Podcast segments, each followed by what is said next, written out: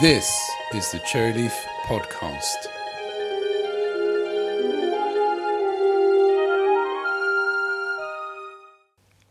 Welcome to the Cherryleaf Podcast.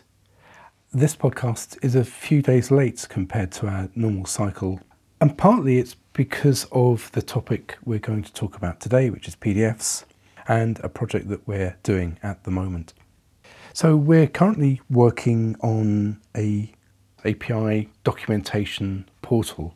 And that involves taking existing content from an existing API documentation portal, which is in Word and PowerPoint and PDFs, and reorganizing that information, editing it, and having it all in one consistent format, which is HTML. So, part of what we've been doing is taking a number of PDF documents and bringing them into a content management system so we can edit them and publish as HTML.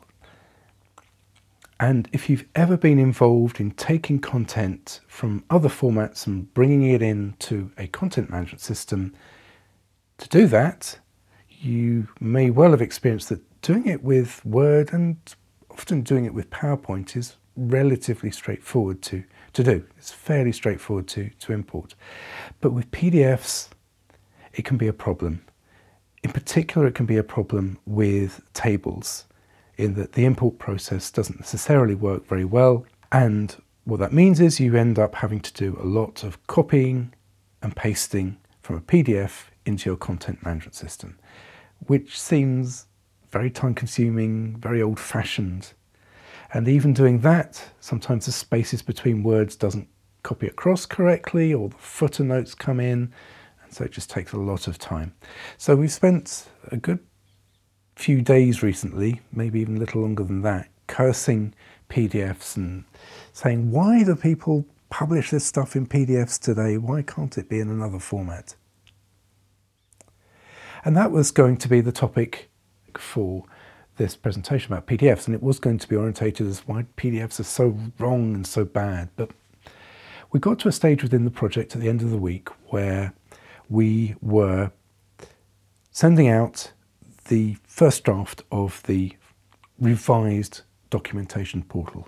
So we zipped up a collection of HTML files, sent that off to a client by email, and we wrote a report. We wrote a report in Word on what changes were made, some issues that we need to discuss, things that we deleted, things that needed to be resolved, content that's missing, and so on.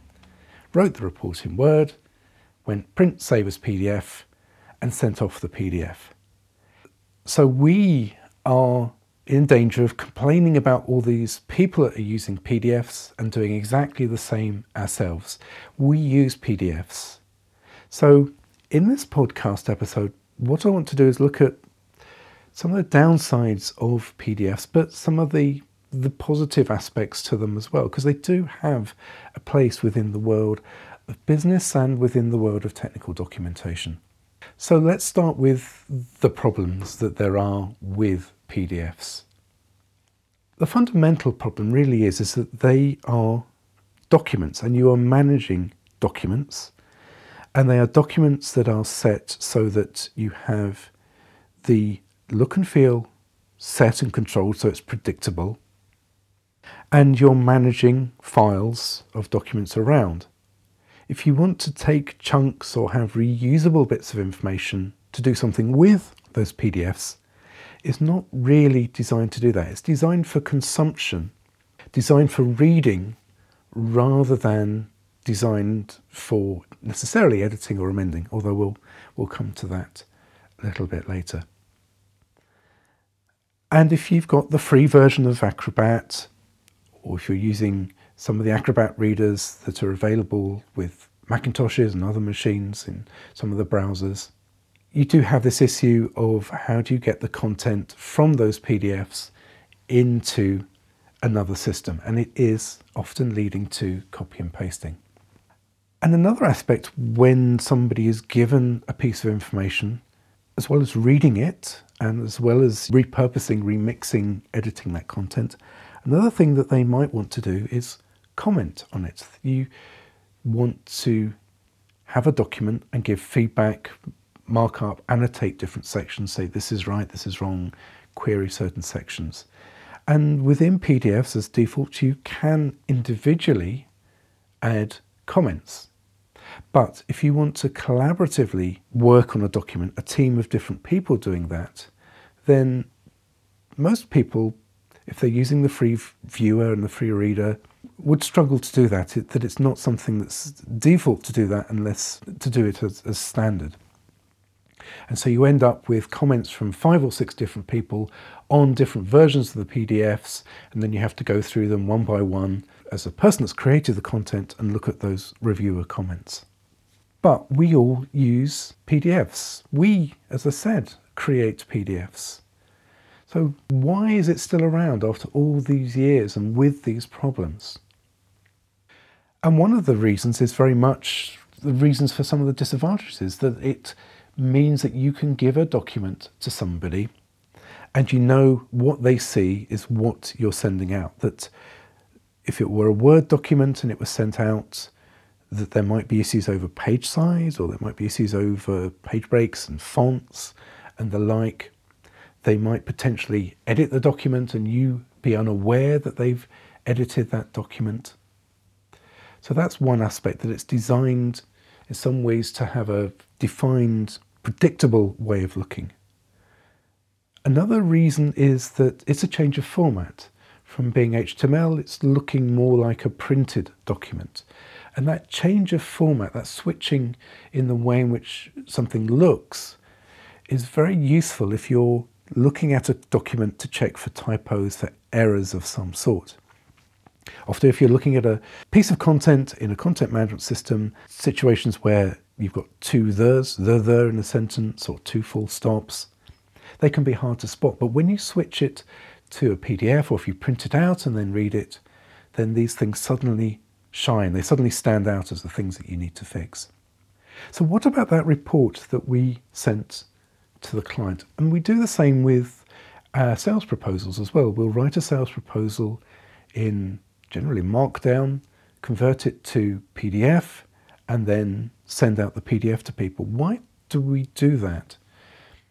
Well, partly it's habit. We've done that for years and not really considered any better ways of doing it.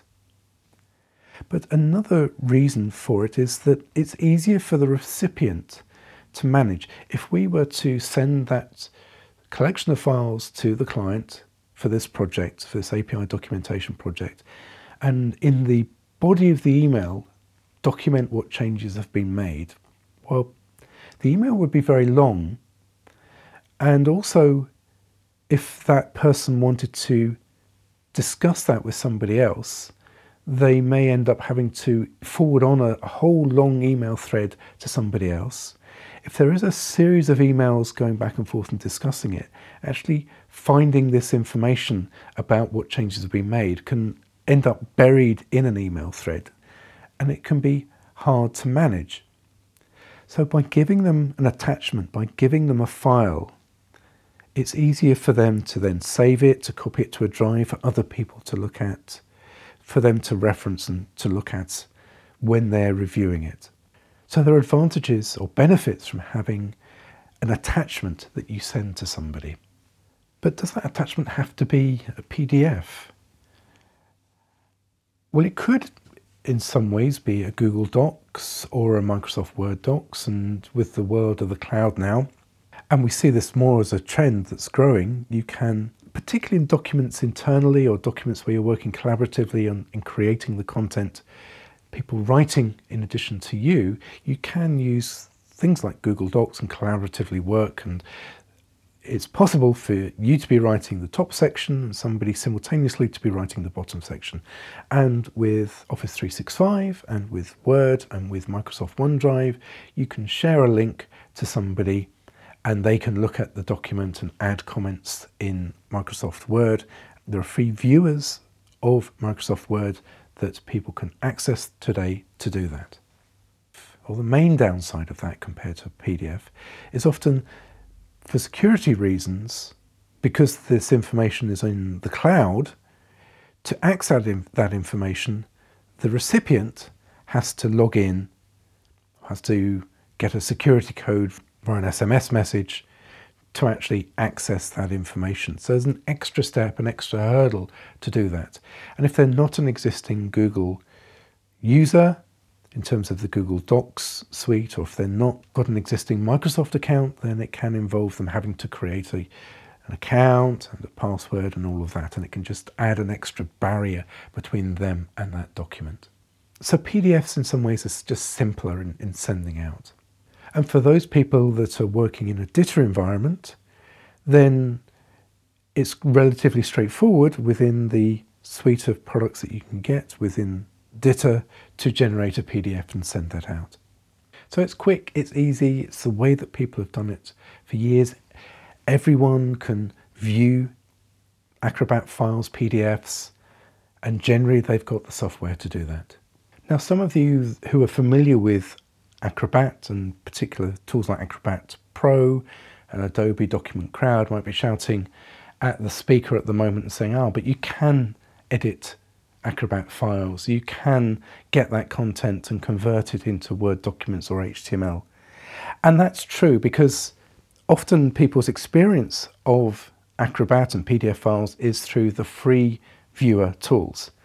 Adobe sells a range of tools that enhance or extend the capabilities of Acrobat files that mean you can do more than just passively view a document in a predictable way. And I'm not sure everybody's aware of what those particular capabilities are. So let's go through some of those. So first off, if you want to collaboratively comment and share, it's possible to do that with a standard PDF and something called a WebDAV server, W-E-B-D-A-V.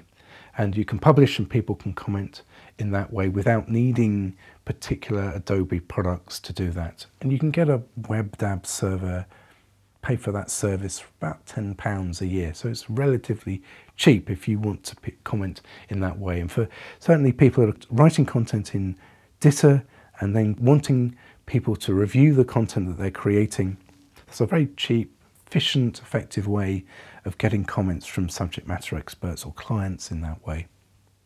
But let's go back to the products that Adobe offers. And if you want to do things like save as Word or edit a document within the free viewer, you can look at the, one of the tabs within the product and there are links where you can pay just for those individual bits of functionality and pay an annual fee for doing those.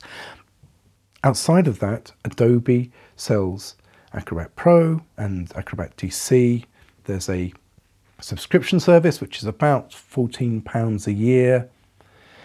And there's also a standalone version you can purchase, which is about £400 per user for doing extra capabilities. And if you ever see a presentation from some of the people from the technical communication suite team at Adobe, they'll show you some of the things that you can do with Acrobat files. One that we really don't need, but can be useful if you're in an environment where perhaps you're talking about machinery or products, is you can incorporate rich media now into an Acrobat file. So that might be a video or a piece of audio, a three-dimensional model of a part and something that can expand and explode out into the different constituent parts.